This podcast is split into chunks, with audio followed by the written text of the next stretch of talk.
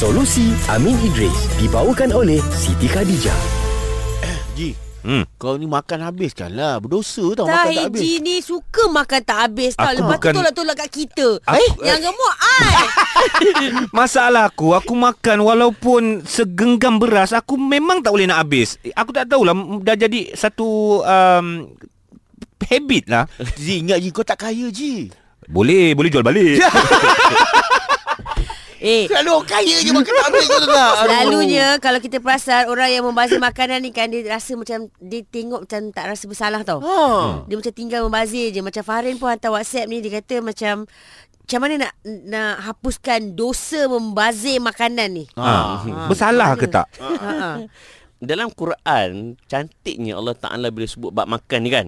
Kulu washrabu wala tusrifu. Hmm. Makanlah kau, minumlah kau, tapi jangan melampau. Oh. Okey, definisi melampau dia berbeza mengikut orang. Hmm. Ada orang dia makan separuh dah macam tak lagak dah. Ha. Ada orang dia makan segenggam, tak lagak dah. Hmm. Ada orang dua pinggan, tak kenyang lagi. Ah, Oh, bo- tak boleh kenyang boleh lagi. saya mencelah. Lagi. Ah, ah. kadang-kadang bukan apa nak tapau malu.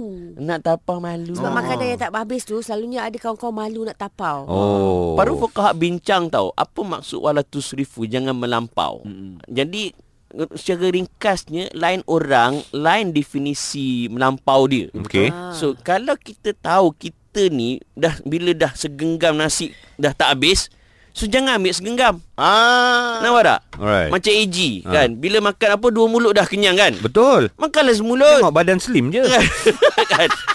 Macam Farah, tiga pinggan tak kenyang kan? Ha. So ambil lah dua pinggan. Ah, Nampak tak? kena habiskan makanan dia orang. Ah, alasan kan nampak tak? So kita lebih mengetahui diri kita. Ah. So bila kita tahu diri kita, ambil pada kadar di bawah standard kita. Ni maknanya kita mengajar diri kita disiplin Disiplin. Alright. Dan pasal tapau tadi bagus juga. Bila dah tak habis, jangan kita rasa malu untuk tapau sebab tapau tak berdosa sebab nasi kita. Betul, betul. Yang kau tapau, kau ambil nasi orang, kau tak bayar. Kau tapau, yang tu kau patut malu nampak tak? Yang patut malu kau pergi kau pergi table orang. Ini tak habis eh. Saya tapau. Ah, eh. yang tu kena malu. Nasi sendiri nak malu buat apa?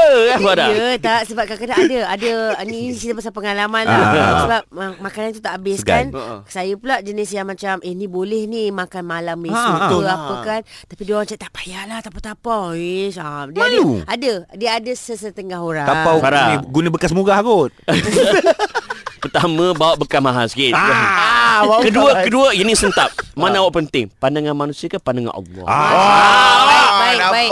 Hashtag sila sentap. Baik, baik. So lepas ni korang jangan tegur aku eh. Ah, okey, tak, tak, Kenapa tak, tak, tak, aku cuba nak habiskan makanan-makanan korang yang tak habis tu. Sebab korang membazir. Punca dia jadi sana badan dia juga.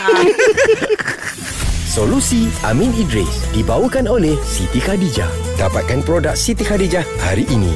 Selesa luaran, tenang dalaman. Kunjungi butik SK atau layari sitikhadijah.com.